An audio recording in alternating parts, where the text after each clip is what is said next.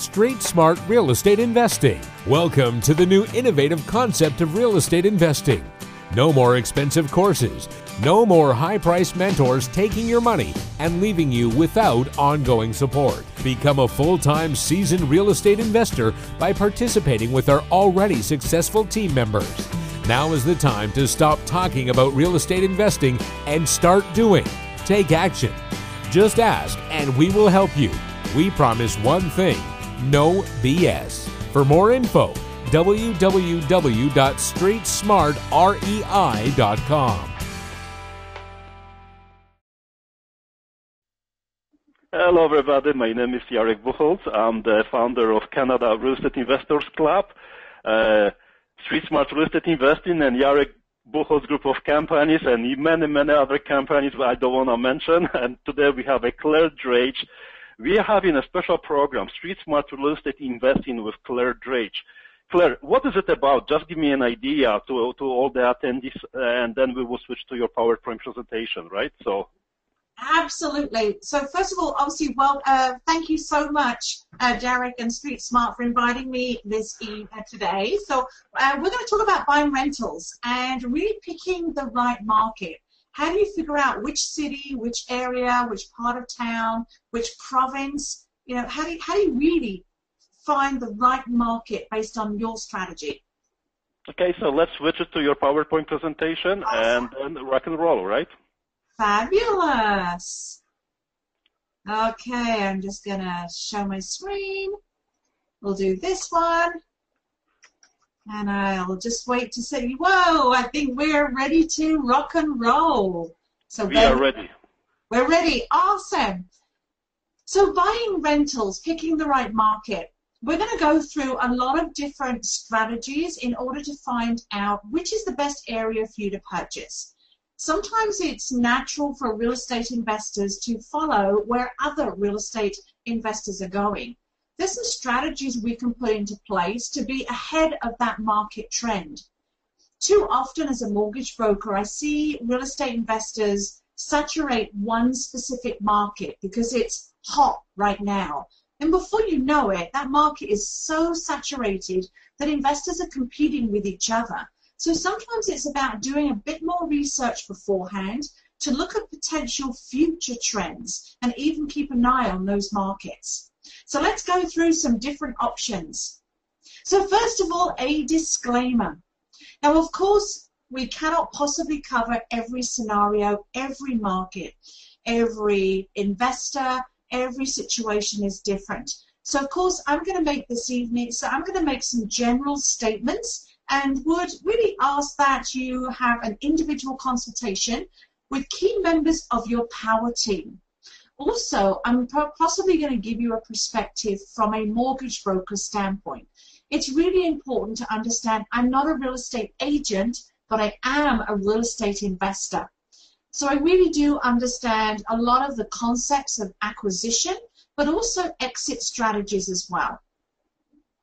So let's talk about your due diligence process the one thing I always like to reiterate is that mistakes happen. More and more mistakes will happen the bigger the emotional attachment is to the investment. This often happens when you're looking to buy somewhere local. You might turn around and say, you know what, my first investment property, I want it to be in my neighborhood. Well, that's awesome. You've got great neighborhood knowledge. But the challenge could be you're emotionally attached to the neighborhood, the area you might not want to drive by your rental property every morning on your way to work or dropping the children off at school and notice things like they haven't cut the grass, they haven't put the recycle bins inside, why is there a garbage can at the end of the driveway? Why is there four cars in the driveway but I only have two tenants? So sometimes it's about you know, not getting emotionally attached. So I always like to reiterate the part of your due diligence process is treat this like a business. This truly is you like, like you purchasing a business. Some people spend more time picking out a new pair of shoes than they will actually their, their real estate. And it's about doing all of that due diligence. Up on the screen, you'll notice a whole sort of circle of due diligence process. It starts, of course, with understanding why you want to buy real estate, analyzing the buy, your pre-offer due diligence, making your offer and negotiating, closing and ownership, and then, of course, your exit strategy. All of these should occur with every single acquisition. So what are we going to cover today? We're going to cover analyzing the buy, really wanting to focus on what steps do you need to take to analyze the purchase. Now, let's talk about the wealth building blocks and also what are the key elements to always stay focused on. Well, the first one is going to be, you know, why do you want to buy real estate? That's always a great question. A lot of people go, it's because I want to get wealthy, because it's a smart investment. But is that really the why? I think we need to drill down a bit further to the real reason. Of course, then you want to buy it, and then your exit strategy is going to create wealth in real estate. So let's talk about the why. So why do you want to buy real estate? Now, a lot of you might be thinking, Claire, this is pretty basic. We all know that this is important stuff. But I'm constantly surprised at how the reason why you want to buy real estate can sometimes be forgotten in all of the frenzy of the due diligence and the excitement and the apprehension that the reason why you want to buy real estate sometimes gets muddied or forgotten. So let's briefly go through the three wealth building blocks, the reasons why you might be deciding to purchase real estate. What I'd recommend you do as you're watching this is maybe grab a pen and paper and consider writing down a few reasons of your why. So quick cash, what does that refer to? So quick cash is, of course, you know, building capital. Maybe you have empty pockets. You don't have a large, you know, access to cash or down payment. So what strategies could you put into place to create capital? So of course we have our standard scenarios, maybe doing some flips, you know, buy, renovate, sell, make 20, 30, 40, 50,000 dollars. Maybe doing rent to own, where the quick cash can come with your initial option consideration. Then of course the bonus is the extra cash flow. Maybe wholesaling, selling off a deal to a fellow investor that maybe doesn't have the luxury of time that you do to source the right opportunities. Assigning, so assigning a purchase agreement or a specific deal to someone else for a fee. And of course, joint venture partnerships. So that's kind of quick cash, build capital. So if your whole idea, your why for buying real estate is because you need quick cash, therefore, if you see a property that has great cash flow, you're not currently in that why market. Now, what I mean by this is that no matter which of the wealth buckets you're in, the fact is you're in typically one at a time, and then you add more and more as you go on. So if you really need quick capital, you need, you know, 50 grand to build up in your bank account, then this is going to be the wealth block you'll be focused on. Now, cash flow. Of course, that's all about creating a monthly income. So creating that excess cash flow. So of course that can come from rental properties, anything from single family, student rentals, rooming houses, rent to own, multifamily buildings, and of course commercial. So the bottom line with cash flow is obviously your income is going to exceed your expenses on a monthly basis for the property or properties you want to acquire. This might be your bucket because you want to quit your job or retire 20 years earlier than expected or um, have, grow your family, have children, and maybe your partner or yourself don't go back to work uh, when your family expands. Whatever the reason you need the money, the bottom line is your why for the buy is going to be cash flow. So as we seek the right market, the right area of town, we want to make sure that cash flow is there. So is that one of your whys? Now finally, this is one of my favorite ones, portfolio income. Probably the easiest of the wealth buckets from a time perspective, uh, and usually typically something people uh, work up to. So this would be where simply your money makes money. So you're going to be the banker. Maybe you're going to be borrowing against your existing real estate portfolio and loaning it out to other borrowers, maybe even fellow investors, and just sitting back and relaxing and having your money making money. Also potentially using self-directed RSPs, LIRA, or TFSA to further loan out, be the bank for a change, and get a superior return on your investment. So I want to just reiterate the why. So is it quick cash, cash flow, or portfolio income? So the key thing is remembering that and keeping that top of mind. If I want a cash flowing property because I want to quit my job three years from now.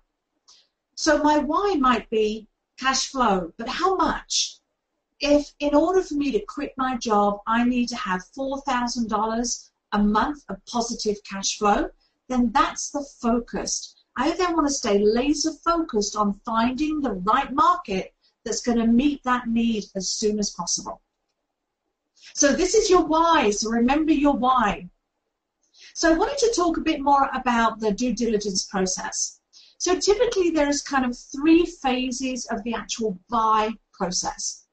So the first phase is pre-offer. This is about you deciding uh, what's right for you picking the right location, picking the right property, ensuring it aligns with your strategy.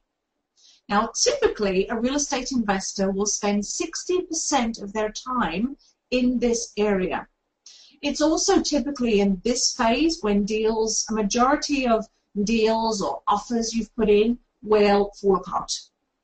And most of that is because of your due diligence process as you drill down to all the finite numbers doesn't align with your why, the reason you're buying real estate. Phase two, of course, is the offer. It's put in, it's accepted, yay! You're meeting all the conditions.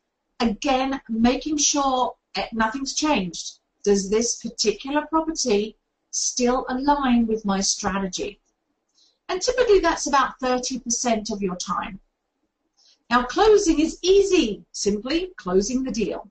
Again, making sure it aligns with your strategy, it typically will take about 10% of your time.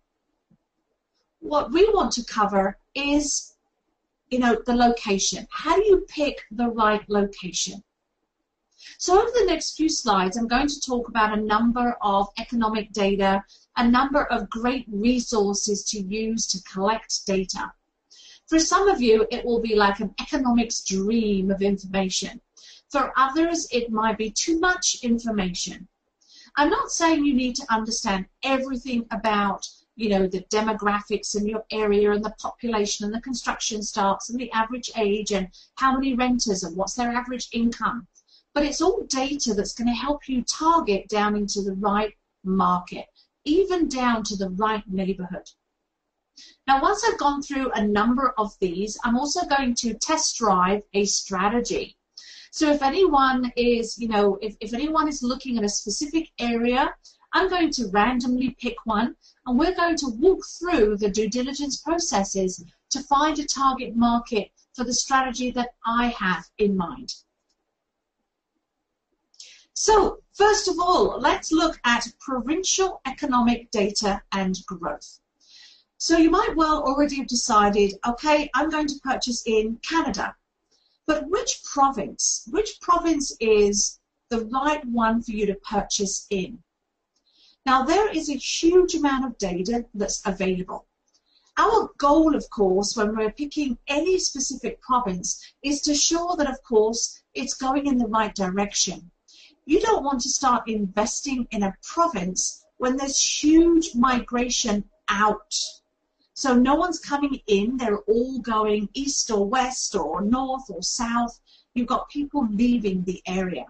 You really want to look at the provincial economic data to make sure the province you're selecting has the right characteristics or the right elements which look like things are going the right way. Now I'm going to go through a number of uh, websites and some data that I use a lot to do my due diligence. Now the key thing is that of course none of this data that you can find on websites is going to necessarily give you um, an idea of surprises. You know, for things like, you know, whether it's the political arena, whether it's our country or those countries we do a lot of business with, whether it is, you know, um, global, you know, weather conditions, you know, are, are things impacting the global and Canadian economic, you know, gross domestic product, uh, the consumer price index, you know, basically are our rates going up so people aren't spending? How does that impact? What does each province play in the big picture of Canadian, Canada's economy? And where is that data and growth, where is that growth occurring in each economy, in each province? So let's look at some great resources. So the first one that we're going to look at is, uh, we'll look at Alberta. So the um, each province has like a finance ministry. And the finance ministry, for example, of Alberta, has some great, amazing data. And then we're going to pop in and look at RBC's economic report as of September this year. So I have deliberately picked Alberta, and we're going to open up Alberta's, let me just move this over. Perfect, so I think you can see that okay. So here we have um, from the government of Alberta, so a great resource. Now this is the Alberta and census uh, population based on the 2017 census uh, with predictions of where the population is going to go right up to 2041. So obviously what we want to look at is good data. We want to look at are things projected to go in the right direction? Now, of course, we can't possibly necessarily predict things like, you know, is the pipeline going in or is it not? You know, what are the big economic drivers? Um, you know, are they going to be adjusted based on political, you know, agendas or, you know, things that occur that aren't necessarily in our control? So let's just have a, a quick look at a few pages. Obviously, for timing, we're not going to go through everything in here, but the whole point is things like the population of Alberta. Is it going in the right direction? And where is it projected to go? So this is going to give us a true idea of where we think the population is going to go. Obviously, we don't want it to be flat. We want it to be going upwards. The bigger migration, the bigger population growth, then of course the more people, somewhat more people that need a home to live in. Now the key thing, of course, is going to be one thing that's going to be really important is what about the ages of those that are going to be in the province? So there is a lot of information in this, but I really want to jump to things like uh, population growth up to the year 2041 based on males and females and also on their ages. So where is going to be the biggest growth with a certain demographic? Again, all of this is just about looking at at the population growth in the province you're thinking of investing in. Uh, I want to jump to a page here which is going to really show us as I scroll down this one. So this is population growth between the ages of 15 and 64 predicted. And of course what it's going to do here is give us, you know, I look at the 25 to 54 uh, year range. These are potentially my tenants, my tenant buyers. Um, you know, what is that population growth? Is it going up or down? So right now it's kind of telling me that it's going to grow steady, but it's not really a massive incline. So I might want to be cautious based on the demographic of my potential tenants. Again, I can go down looking at growth per age. So there's definitely going to be a bigger spike in those age 65 or older. So it's kind of telling me, probably like every province in Canada, that there's going to be an aging population. Now, we already probably know that, but what is that going to do for my real estate investing? Well, maybe I should be investing in seniors' homes or, you know, assisted living. Uh, CMHC has a great program for 15% down default insured mortgages on assisted living or, you know, living for, you know, a specific age. It's any of those facilities, which is awesome. there's programs out there and there's opportunity for us as investors. So of course, the next thing I want to do is, here is the expected, I'm going to zoom into this one uh, because I think this graph to me is very appealing. So of course I've picked Alberta. So what you'll notice there is this is the percentage of change of, of the population between the age of 15 and 64, between now and what, 20 years, 25 years from now. But it's based on town. So it really is giving me an idea of where the trend is of population growth. So look at Red Deer, look at Edmonton. So they're going to expect a 40% increase in population by 2041. Now I know as real estate investors we might think, well, what do I care about 25 years from now? Well, are you in it for the short term or the long term? If your exit strategy is to retire in 20 years and liquidate your portfolio, then you'd be happy to see that kind of growth. There's going to be a demand for housing. There's probably going to be construction starts. You know, do I want to invest in, you know, um, Rocky Mountain House, for example, or, you know, Stettler or Hanna, you know, when they're expecting a negative growth in population. So the fact is, I may, I want to, mean, Lethbridge, Lethbridge is going to grow by 30%. It could be an area where people go, well, Lethbridge, eh. but look at the data. Again, you're not going to take just one of these graphs and make a decision. You're just going to layer these onto your decision-making process, potentially to validate what you might already know, but similarly look at markets that not everyone is going to. Do you want to be a sheep and just like, bah, and go where every other investor is going? Um, I'd say no. You want to be ahead of them. I want to be the sheepdog that already knows where we want to take the sheep to, because that's the market I want to focus on. So that's just one example. Let's go back to our next one. So again, we're just on provincial and economic data. This one is with uh, RBC. So RBC actually does one of these a month. So this is actually really cool information. What I like about this is this is the annual change, the average annual change in a number of key factors per province. So again, I'm going to zoom in so you can see the first graph a bit clearer.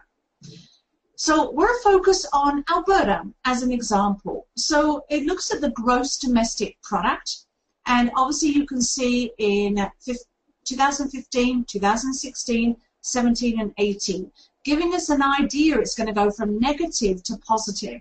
So that's a great forecast. But what about employment? So employment, eh, it's kind of flat-ish. What about unemployment? So you might be wondering, well, if employment's flat but unemployment's going up, then, you know, that can't be right. Well, it can be migration. It could be the aging population. You know, if you're 62 and you've just been let go, getting a new job can sometimes be difficult. So it will take that into consideration. Now, what about housing starts?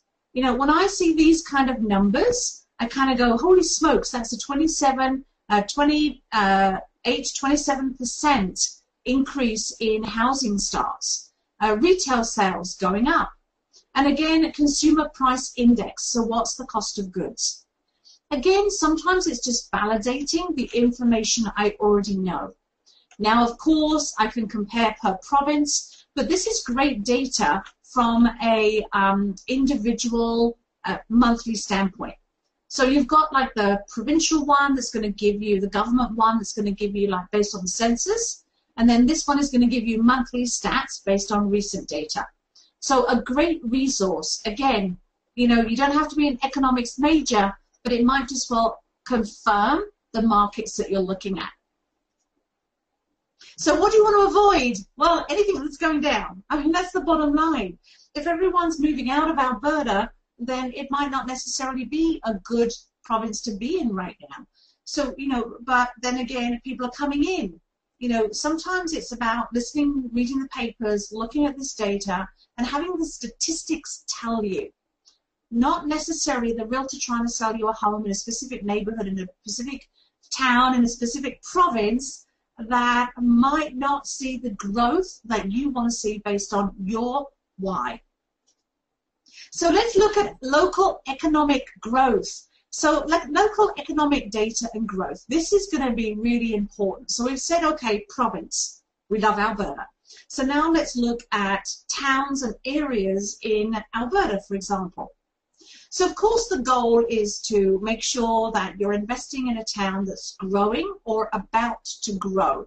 If it's already grown, then you may be a bit late, you know, joining the, the, the investment train.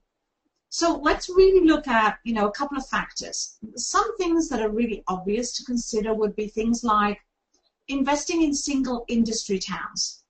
If, um, you know, when there's only one or two major employers in a town, then sometimes, of course, if there's something that happens with that employer, then that could significantly impact, of course, the whole economic strength of that local economy. So single industry towns, the lenders don't like them, and also they can become very volatile. So for example, you know, Windsor in Ontario, you know, 10, 15 years ago, because the auto industry went and, you know, everything fell apart. Currently, Windsor is the largest growing town in Ontario. It's got huge investment and huge growth. So economies can turn from a single industry town into multiple, but what that takes is infrastructure growth from a provincial and a municipal standpoint. You know, if the city doesn't invest in bringing in other, attracting other employers, then of course that can have a negative impact. Look at Alberta, for example. When I moved to Canada in 98, I moved to Calgary. So I was in Alberta for a number of years. So, you know, it was typically oil town, but now it's got such a much bigger diversified um, pool of employers, you know, technology, and of course there's still the farming, like there's other employers and head offices in Alberta that you might not have seen 20 or 30 years ago. So again, RBC has some great economic data. Let's have a quick look at these city trends. So here we've got, I'm going to zoom in again on this. So this is a scorecard. So this is basically, again, a monthly ranking scorecard based on city growth. Again, it's looking at the adult population, the, the rankings. We rank, you know, a city from 1 to 30. So, of course, you know, 1 is like, and 30 is like amazing. So what obviously you're looking for is to maybe look at the town you were thinking. So maybe we were looking for Calgary. And I look at Calgary and I've got the consumer price index, well, it's five. Okay, that's pretty low. Um, I've got the adult population ranks at 10 out of all of the cities listed here. I'm looking for the high numbers. So the except under the jobless comment column, jobless is not good. So the jobless rate is the one you don't want to see a high number. So of course, right now it's 26 out of what 27 cities listed here. So it's pretty poor on the jobless rate, which is not good. Uh, but then we scroll over to non-residential um, building permits. So there's a lot of commercial building permits being issued. So could that be future opportunity for investment and, and commercial properties? So again, it's just a Canadian city trend. You know, I mentioned earlier Windsor. Where's Windsor on here? Have we got Windsor on here? Windsor.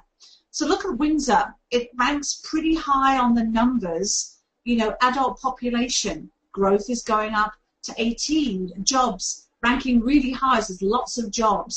Um, housing starts high. Residential building permits high.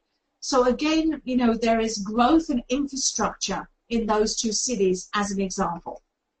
So all we're saying is really focus on what is the city you have maybe narrowed down. What's the infrastructure growth? Are there things like, um, you know, uh, is is the C train expanding? Um, is is there, you know, are, are there initiatives being done by the local municipality to expand and attract more employment and more people into the area. So again, you want to look at that local economic data. What to avoid? Anything that's negative. So I think that's pretty straightforward. New construction data. So, you know, how many new builds are occurring? So, you know, the goal, this one's a tough one because there's just as bigger argument that the more building permits that are issued, the less demand there will be for, you know, because there'll be more supply than demand. It can also be the opposite. They're having to build because there is more demand than current supply. But again, it's kind of finding that, that scale. You've got supply and you've got demand. So, you know, if there's lots of housing permits, you know, build construction permits issued to deal with the supply, um, you know, they're going to increase the supply based on the demand.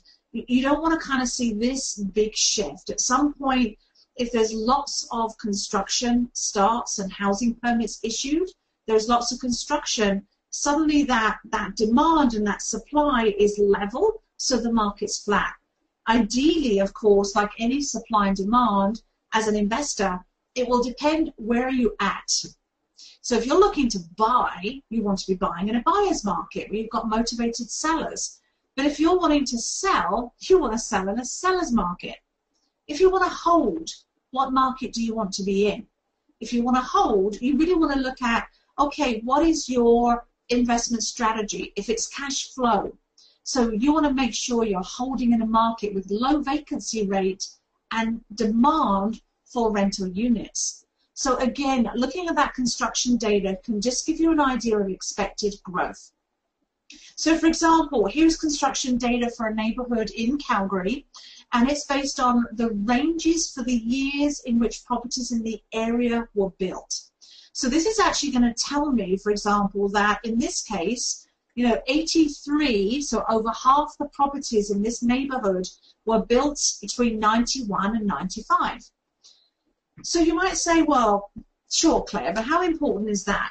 Well, what do you think? If my strategy is quick cash, do I want to look for neighborhoods that have older homes. So homes where the bigger portion of homes were maybe the 1970s and 80s, where maybe I can do uh, renovations. So maybe I'm going to look at those homes that are built between 1986 and 1990, look at neighborhoods where there's a bigger chunk of those, because are they the ones that have an opportunity to find motivated sellers in older homes that are outdated? That probably just need new kitchens, new flooring, neutral colors, take down that flowery wallpaper in the bathrooms and, you know, those, um, um, what do you call them, those panel things, that pieces of wallpaper you could put on all the walls that were the fashion back then, you know, and put nice hardwood in and take, you know, the, the carpet out of the bathroom, and, you know, all those things that you could do to that property if you're acquisition strategy and your why is a flip, you want to look in areas where the homes were built maybe in the 80s or early 90s. So that would be your opportunity. Again, all it is is looking at why do I want to buy real estate? Hmm, quick cash. Okay, I want to look for construction data, not just on new starts, but also on what's the current average age of homes in the neighborhood I'm looking at. And of course, there's great information on Stats Canada. There is a link here, and I believe we'll be able to give you access to all of these links, so don't worry about that. So, of course, with new construction, what's to avoid?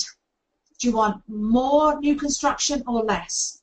It will depend on your strategy. It's that supply and demand conundrum. You might find that there is a lot of um, demand for rental units, so therefore, construction starts on multifamilies might be up. Eventually, when those construction starts are finished, that supply and demand is going to level off. Then there'll be another need, maybe for three-bedroomed rentals for those expanding families. Population demographics. So of course, this is now getting down to, okay, well, what's the population being made up in my area? So we're going to go through this pretty quickly. So the age. So of course you'll want to look at the average age of uh, individuals in your town because who are they? Let me give you an example. I had an investor that contacted me that wanting to build um, townhouses, wanted to build 24 two-story townhouses. They would actually be stacked. So technically four stories, but you know they're stacked sort of back to back from each other. So if you're looking at them this way, they're kind of one here and then one there and then one here and then one there. So when so obviously townhouses, two story, single attached garage. So awesome. So we looked at the population demographics in the area where we found this lot of land. When we looked at the population, the average age, like more than half the population, was over 60. So we really had to look at, okay, you're going to build two-story stacked townhouses with an aging population. You're actually better off building a 24-unit, um, you know, uh, multi-family building instead on single floors with an elevator, with wider bathrooms for wheelchairs or, or uh, walkers and Zimmer frames, you know, where people can live, you know, because the average age is much older, the, they're not, you know, families with, with 2.5 children on average, you know, where the larger population base is in their 30s to 50s. This was an aging population area. That's why the land was so cheap. So it totally changes what you're going to build based on the population demographics.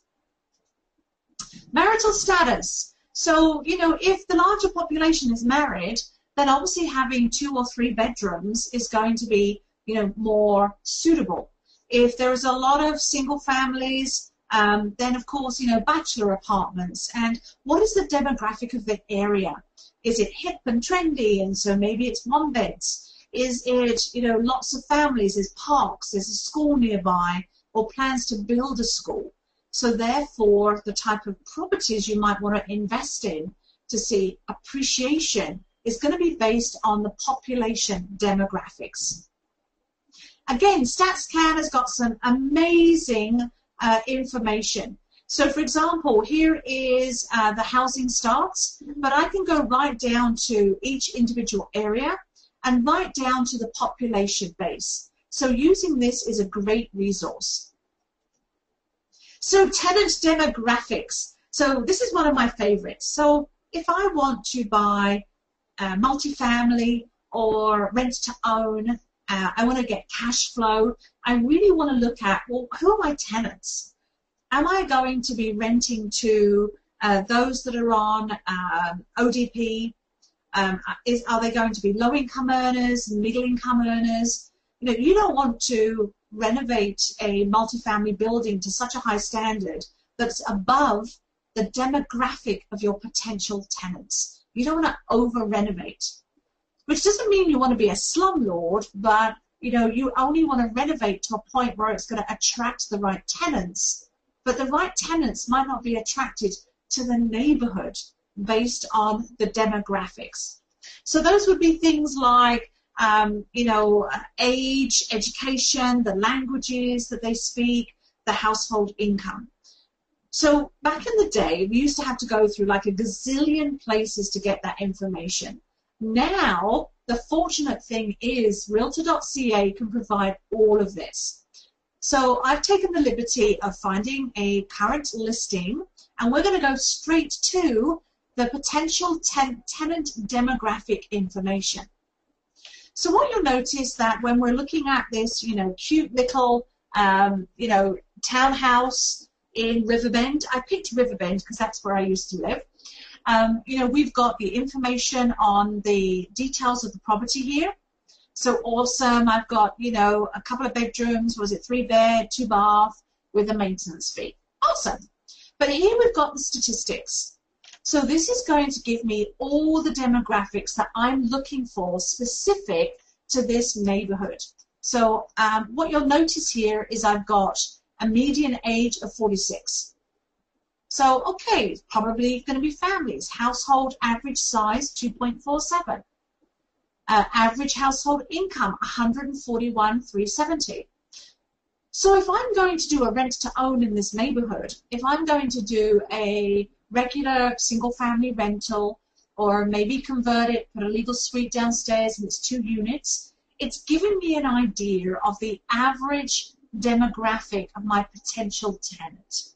So if I do want to do any rehab to the building, to the property, I want to target it to the demographic that's already attracted to that area.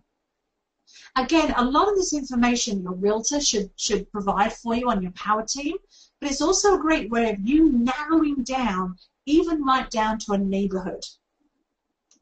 So it also says that there's 37% in the area that are not in the labor force. Now, of course, those could be, you know, um, homemakers, so stay at home mums and dads. Um, you know, there's 46% of households without children. Maybe you're a landlord that doesn't want to rent to families with children. I'm not sure you can legally do that, but you never know. The key thing is this information is really going to help.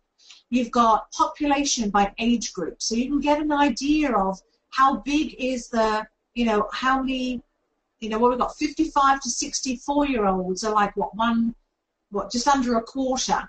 Uh, what's the po population growth? So, you know, what is it intended to be? So I look at this area in Riverbend and go, holy smokes, you know, it's, it's kind of met its peak on population growth. So it's probably telling us that it's going to level out. Now, if anyone knows Riverbend, there's no more room to build anything. So naturally, don't take this information verbatim. Don't think, oh, it's going the wrong way, so that means, you know, no one's, everyone's going to be moving out.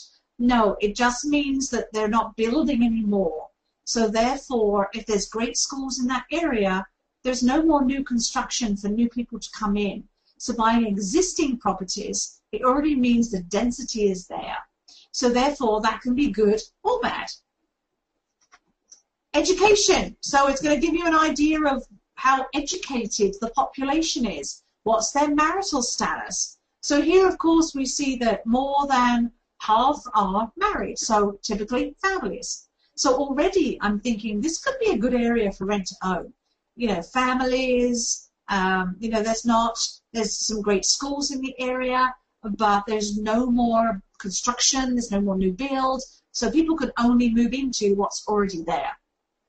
Languages. So obviously a large chunk are English. Now, why is this important? It's not important so you can racially profile. What is important is your potential marketing in that area.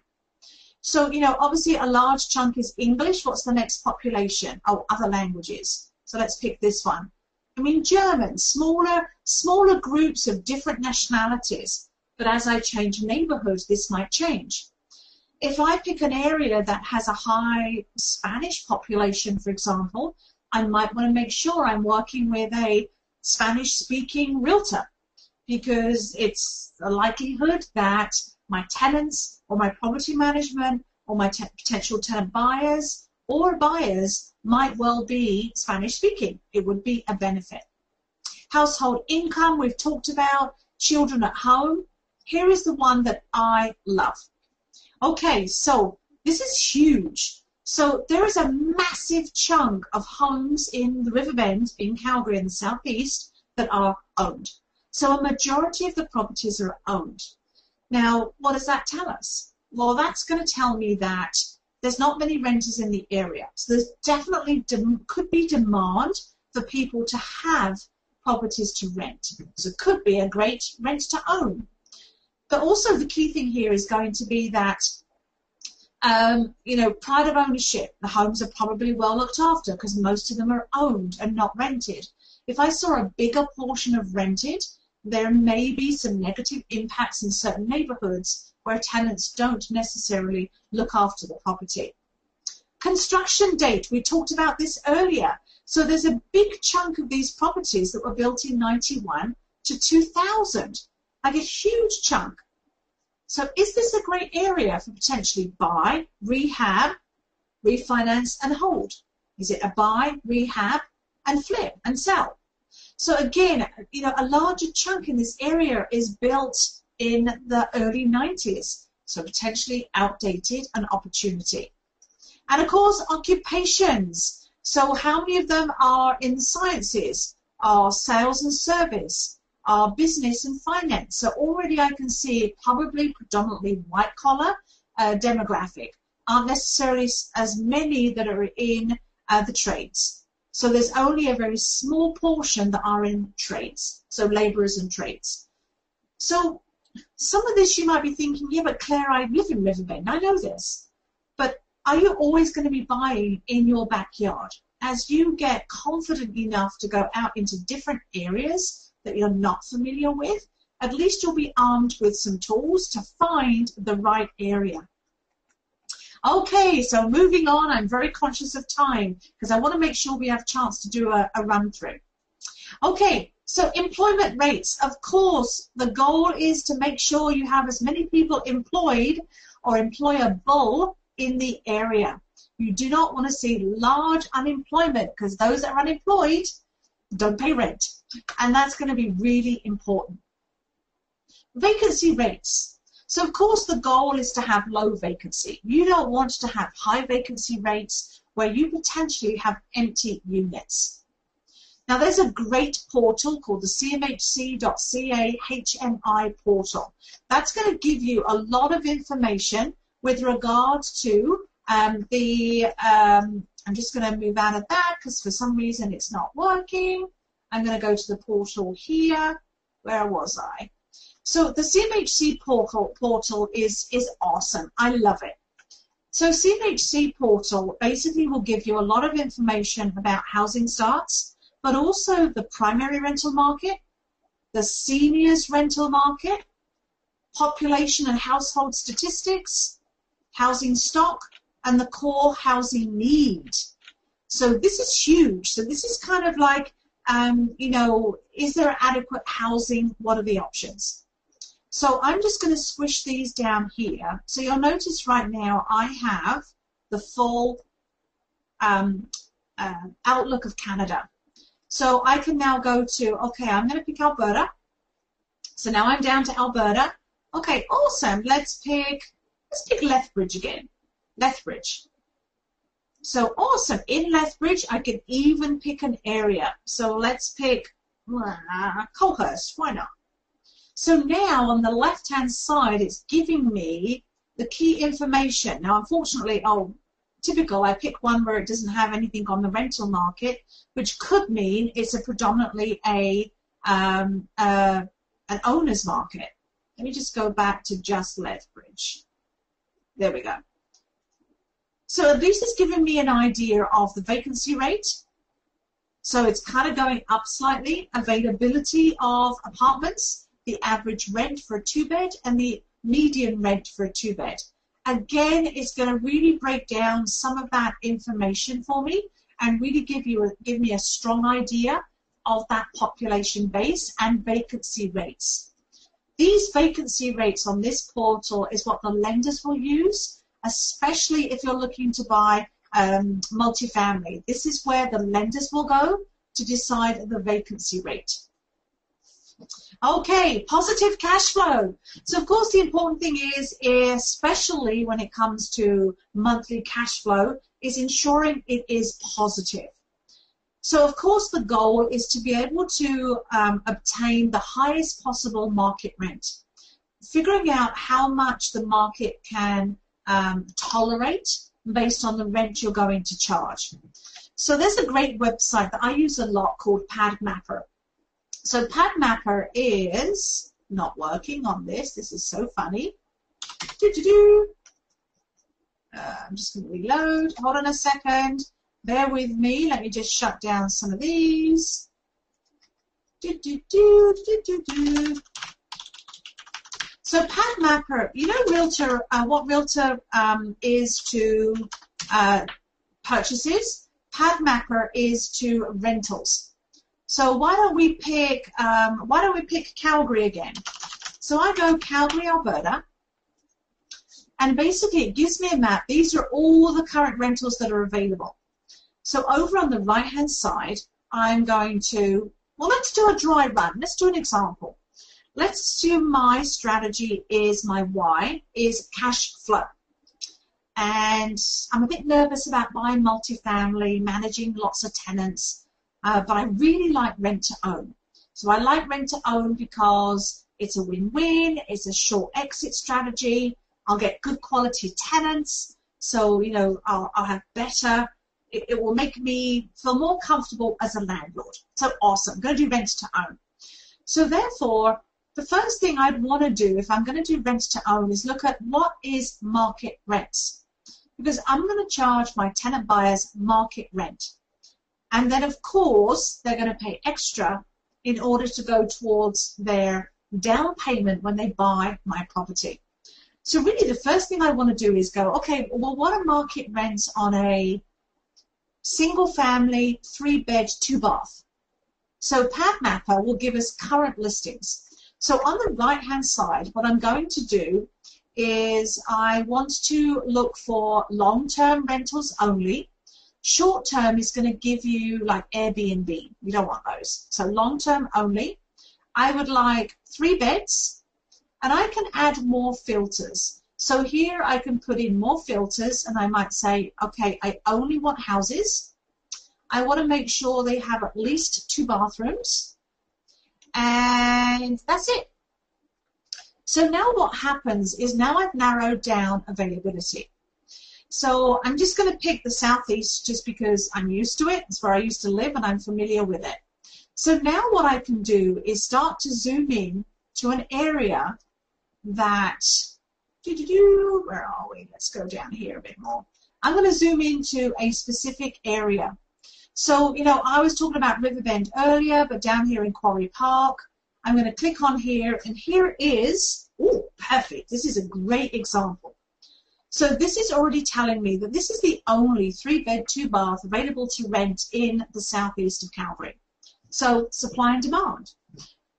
So the one thing we need to really consider, especially with rent to own, is that you know when you have a family, husband, wife, a couple of children, when you go to pick from the rental market, the, the picking has been pretty slim, um, as opposed to picking from the uh, purchase market. So the beauty of rent to own is your tenant buyers do get to pick from the purchase market. But you need to make sure is if you were to purchase this property, Right now we know that a three bed, two bath would rent for $21.95 in that area. So immediately I know market rents, $21.95. So make a note of that because this is something that we want to do as we do our dry run. So remember, I want cash flow, I want quick cash. I want to do rent to owns. Three bed, two bath home, single family because I don't like condos. That's kind of what I want to focus on. So 21.95 is my market rent. Awesome. So it's going to give me information on the property. I can scroll through the pictures. Oh, it looks beautiful. Beautiful property. Now, you could be a smart investor and be targeting this owner as a motivated seller if they can't find a tenant. So it could be an opportunity to knock on that door as well. But obviously I want to take some information here. It was only listed a minute ago, so boy, this is fresh off the press. So I know here I have a beautiful, amazing, you know, three bed, two bath home in Douglas Glen, renting for $21.95. So now what do I do? Now what do I do? So I know it's that's what the rent's going to be. So now I want to see is okay, how much is it going to cost me to buy a property in that area. So I can go to realtor.ca, but I personally like a website called, uh, I think it's .ca. Yes, I personally like lilypad.ca. It uses everything from realtor.ca, but I just find it much more intuitive. So I'm going to pick Calgary, Alberta is where I want to buy. And now I'm going to start to put in my filters. I want to buy a house, and I want three bed. And so what it's going to do is actually start to show me potential properties. So here is one, which is a three bed, two bath in McKenzie. So it's not quite in my area. So what I might want to do is expand my search to um, Douglas Glen and see what comes up. So now it's going to give me all of those properties in the southeast that are uh, three bed, and I want just houses. So remember that one that we saw that was for rent for $21.95. So now I'm looking to just see, okay, am I going to find that type size property? So we've got one here on Riverside for 458, three bed, three bath. Okay, let's scroll down. That one's a bit small. Don't look as nice as the one that we were looking at before. Okay, that one's not bad. That's on McKenzie. Again, I'm trying to find, oh, look, here we are. Now, this one's slightly bigger. It's a three bed, four bath for 5.99. Or here I've got one that's a three bed, three bath for 5.49. So it's obvious that somewhere between 470 and 550 is going to be the purchase price. So now what do I do? I know that if I buy this home for, you know, this one for 550, it's going to rent for 21.95. Is that going to cash flow for my investment strategy? Is that going to cover my 80% loan to value mortgage? Because what I want to do is I want to kind of go, okay, if I end up just having to put a tenant in, will 21.95 cash flow a rental uh, a purchase of this type? Already I can tell you no. We probably need to get somewhere around 450. So here are similar listings. This is why I like LilyPad. I picked this home and down here it's going to show me similar listings until I find one that's maybe in a better price bracket. They're all in the five or six hundreds. So already I'm thinking, you know what? Southeast, that Douglas Glen area, might well be out of the price bracket for my rent to own strategy. But what if it wasn't? What if I could buy this home for 450? Doing the cash flow, it's going to positively cash flow. So therefore, my rent to own strategy in the southeast of Calgary, as long as I stick with purchase prices of around 450, is positive. So I have test driven my strategy. I've got rent to own, I've found an area. I know the purchase price of the market rents is going to create that positive cash flow. Now what I want to do is do my targeting market, target, target marketing to that area. So I want to focus on mortgage brokers that are in that area, realtors that are in that area. Put my Kijiji ads focused on that area. Connect with tired landlords in that area. Sometimes we spray and pray. I want to do rent to own in Edmonton. Well, I don't know. Last time I looked, Edmonton was pretty big. And, you know, do you really want to work with a realtor that's closer to Leduc when your rent to own strategy only works in the northwest of Edmonton or up in St. Albert or Fort Saskatchewan? So the fact is, you want to be able to narrow down your target market so that you can then target your marketing to that area and those people that are within it. I could even look at this and kind of go, you know what, there weren't many rentals in Riverbend. There's four great schools within driving distance in a catchment area. I could do some marketing around the schools. I could, you know, do some flyer drops. You know, I want to target that market. You know, do you know anyone that wants to get in the area but can't find anywhere to rent? It's a perfect way to really adjust your marketing and get a, a, a bigger success rate, basically. Okay, so of course, what's to avoid? Well, negative cash flow. Or when you do your cash flow analysis, it's just not aligning with your why. Remember, quick cash, cash flow, or you're being the banker, portfolio income. Rental increase potential. The goal, of course, is to have the opportunity to increase rent. So I know in Alberta, Alberta right now, you have the ability to increase the rent. Uh, but for example, if you're buying in Ontario, you need to understand Ontario's, uh, you know, re- uh, Tenant Landlord Act and the fact that you can only increase the rent on current tenants based on the government's legislated percentage. So, for example, 2.1% in 2016, I think it's 1.8% this year.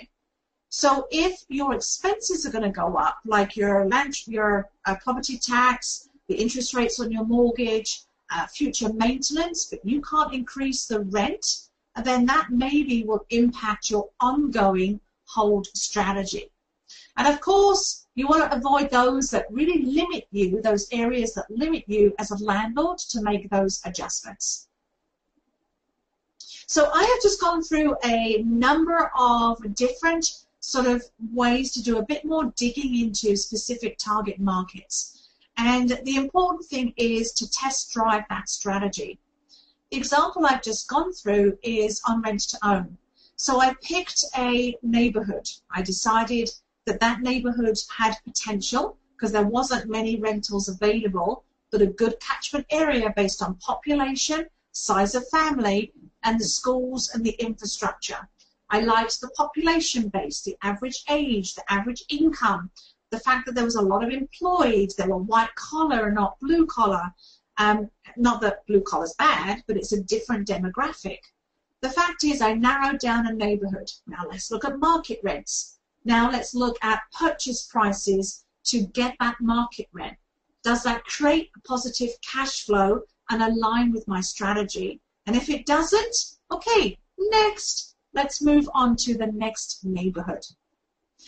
So I want to just for the next three or four minutes just focus on one of the tools that's available when you use the services of the right mortgage broker that might help you with some of this due diligence and really once you've found a property, ensuring that it meets your needs. So mortgage brokers can offer you a number of things, one of which is becoming even more and more popular across every province is what's called a purview report.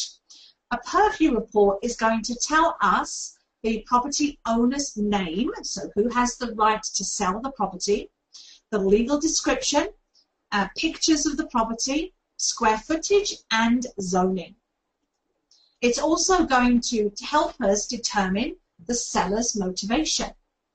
So maybe you see a property that's listed for rent, could be a tired landlord. Maybe pulling a purview on that address through your mortgage broker of choice could give you some ammunition to see how motivated that seller might be. Because the report's going to give you the ownership and sales history. So how much did the current owner pay for it?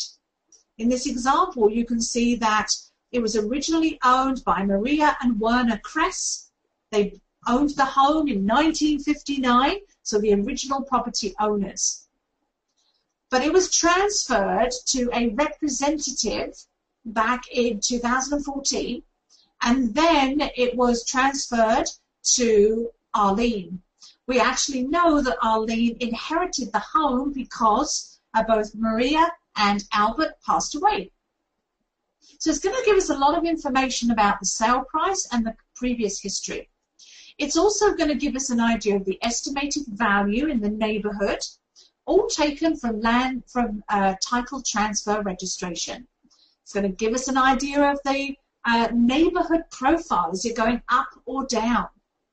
Sometimes just picking a random address in the target market you have found and then asking your broker of choice to pull a purview on a number of properties in that area. Giving you the market trend can help you determine potential future value if it is a rent to own or if it's going in the right direction. It's also going to let you know how much debt is on the property. So, yep, we'll be able to tell if the current owners have any mortgages. Because if we know how much cash is in the property for the seller, it will determine whether we're going to be aggressive in our negotiating. Are we going to ask for a vendor take back? If it's fully leveraged or over leveraged, we're not necessarily going to win in our negotiation. We might choose to decide to move on to the next property. It's also going to give us an idea of the equity. In this particular example, there are two mortgages registered on the property. So therefore, potentially leveraged may even have negative equity. We're also going to, of course, get neighborhood sales trends based on the neighborhood trend as well as the subject property in a graph format. And we're also going to get historical comparable sales when the last owners purchased and today.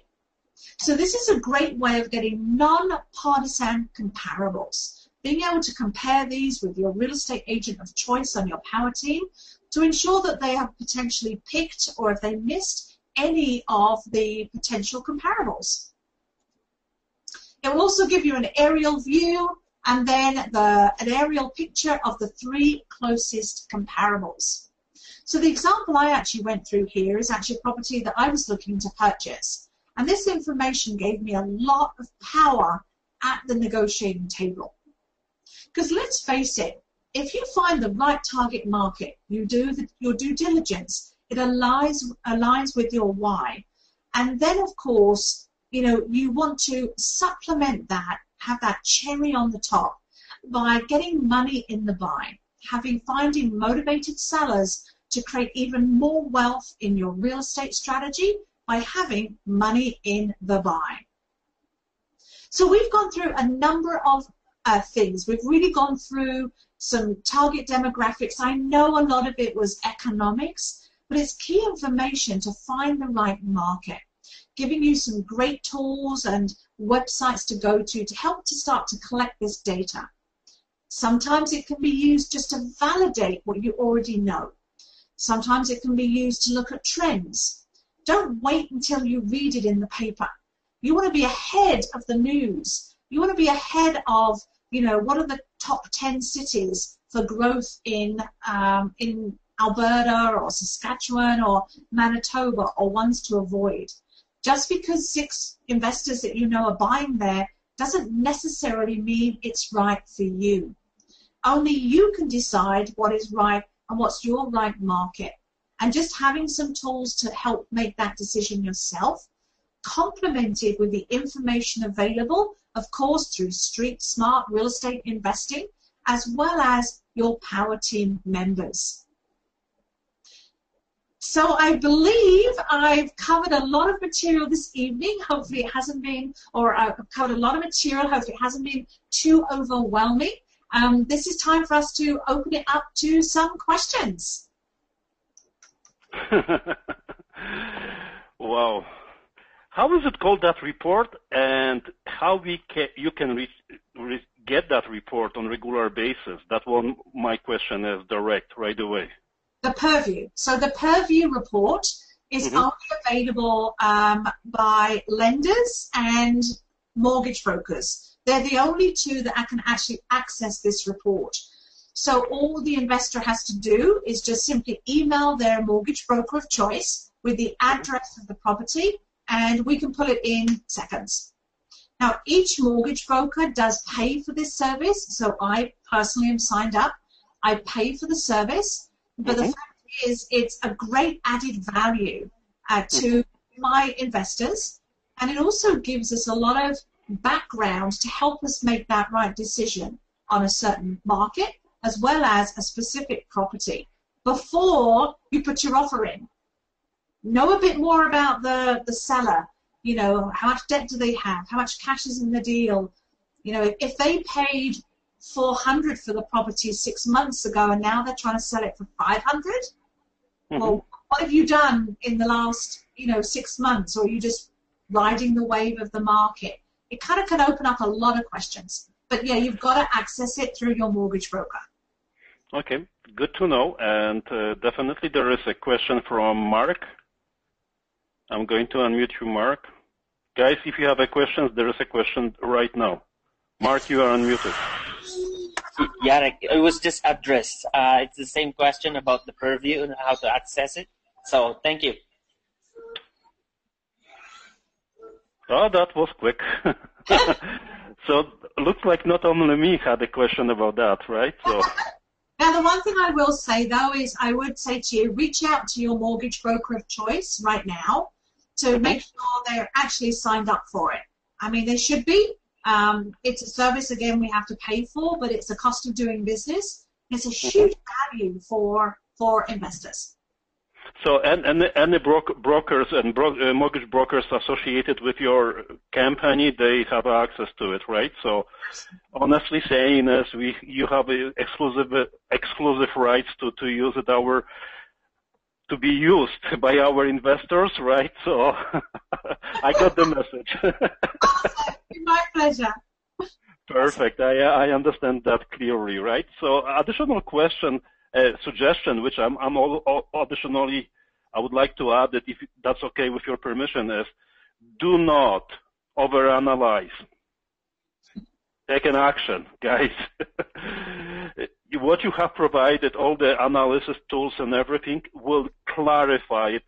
I have noticed there is a lot of things which people are getting, you know, I want to invest, like you mentioned, in Edmonton, right? Okay. And they, they start posting that on Kijiji, etc. They have a clear message, you know, like whatever the perfect client is, perfect seller, joint venture partner, etc. Right? However, by utilizing and focusing on main areas of expertise, especially, you know, like as you mentioned, rent to own guys, right?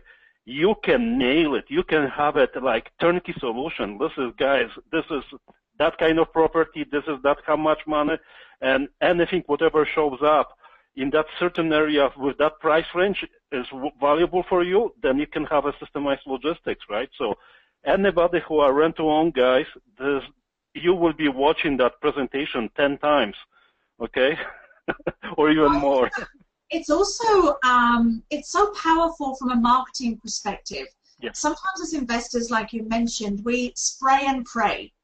You know, we spray our ads and we kind of pray that we're going to get the right tenant buyer in the right area and etc. Mm-hmm. And especially even if I go down even right to the micro level and I kind of know that okay, this neighborhood, you know, they're they're working in you know uh, banking and finance or they're labor and trades. So then I could go to the unions of those labor and trades and advertise in those unions for my rent to own. So I don't have to do what every other investor does. I can really like pinpoint it down to, to, to this. And I might only get three or four inquiries, but they're three and four quality inquiries. Because anyone who's tried rent to own, you put an ad out there, you spray and pray. Well, you better pray you've got lots of time to screen all of those time wasters. Exactly, time waster. Are you talking my language, Claire? yeah. I think you sent me the postcard or the T-shirt. I don't know something. uh, and now we can agree, like utilizing, you know, to this micro micro niche is the most successful because you will be spending little time. You will have a systematic lead flow, and then you will have the highest chances of having a client as a seller, buyer, and joint venture partner, and bingo, that's the primary goal, right? Using Kijiji ads, we agree is so, you know, generic, right? You cannot niche for that. So that information which you have provided definitely is very valuable for anybody. If, if anyone has a question, please raise your hand. Let me have a look. Okay, Joe. Mr. Joe. Can, can you hear me? Yes, we can hear you. Oh, okay, so that was great, Claire. That was uh, that was awesome presentation. Lots of stuff that I, I hadn't heard before, and, uh, as well as lots of, of sites. Um, just a little side note before my question. Uh, Jarek had some homework for, for a bunch of us to do, and I'm I'm really wishing I would have seen this before I submitted my homework because it would have changed a lot of it. but, anyway, on on near the start of the presentation on your Finance Alberta, your StatsCan sites, those bigger ones how often are they updated? Are they are they frequently? I know some of them are not that frequent, right? Yeah, so I would say that the ones like StatsCan, the, the national ones, they're going to be always around the census. So, you know, we had our census last year, so, you know, that, you know, probably three or four more years before that's going to get updated. But then that's a, the census stuff, you know, the, the StatsCan stuff, the Statistics Canada, that's going to be more, you know, for a long-term, you know, future forecasting. I mean, they're going out to 2041 based on their forecasting for demographics, migration, immigration, etc. Um, the ones like RBC, uh, CMHC, uh, CMHC does a quarterly update on their housing outlook, for example. Um, and, you know, RBC is monthly. So, you know, those two, two tools are going to be great to use and they're updated literally either monthly or once a quarter. Okay, yeah, great, thanks. You're welcome.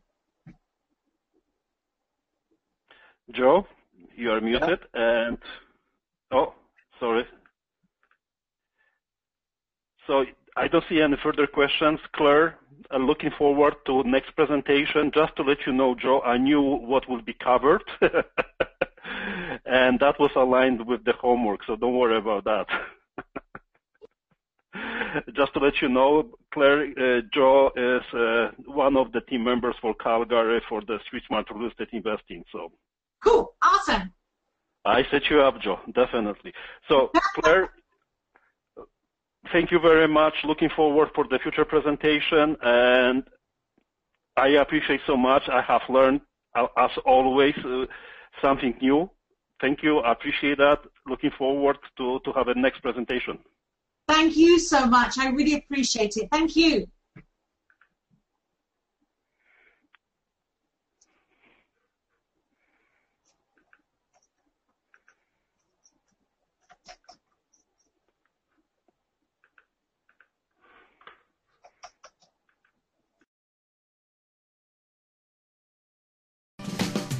Street Smart Real Estate Investing. Welcome to the new innovative concept of real estate investing. No more expensive courses. No more high priced mentors taking your money and leaving you without ongoing support. Become a full time seasoned real estate investor by participating with our already successful team members. Now is the time to stop talking about real estate investing and start doing. Take action. Just ask and we will help you. We promise one thing no BS. For more info, www.streetsmartrei.com.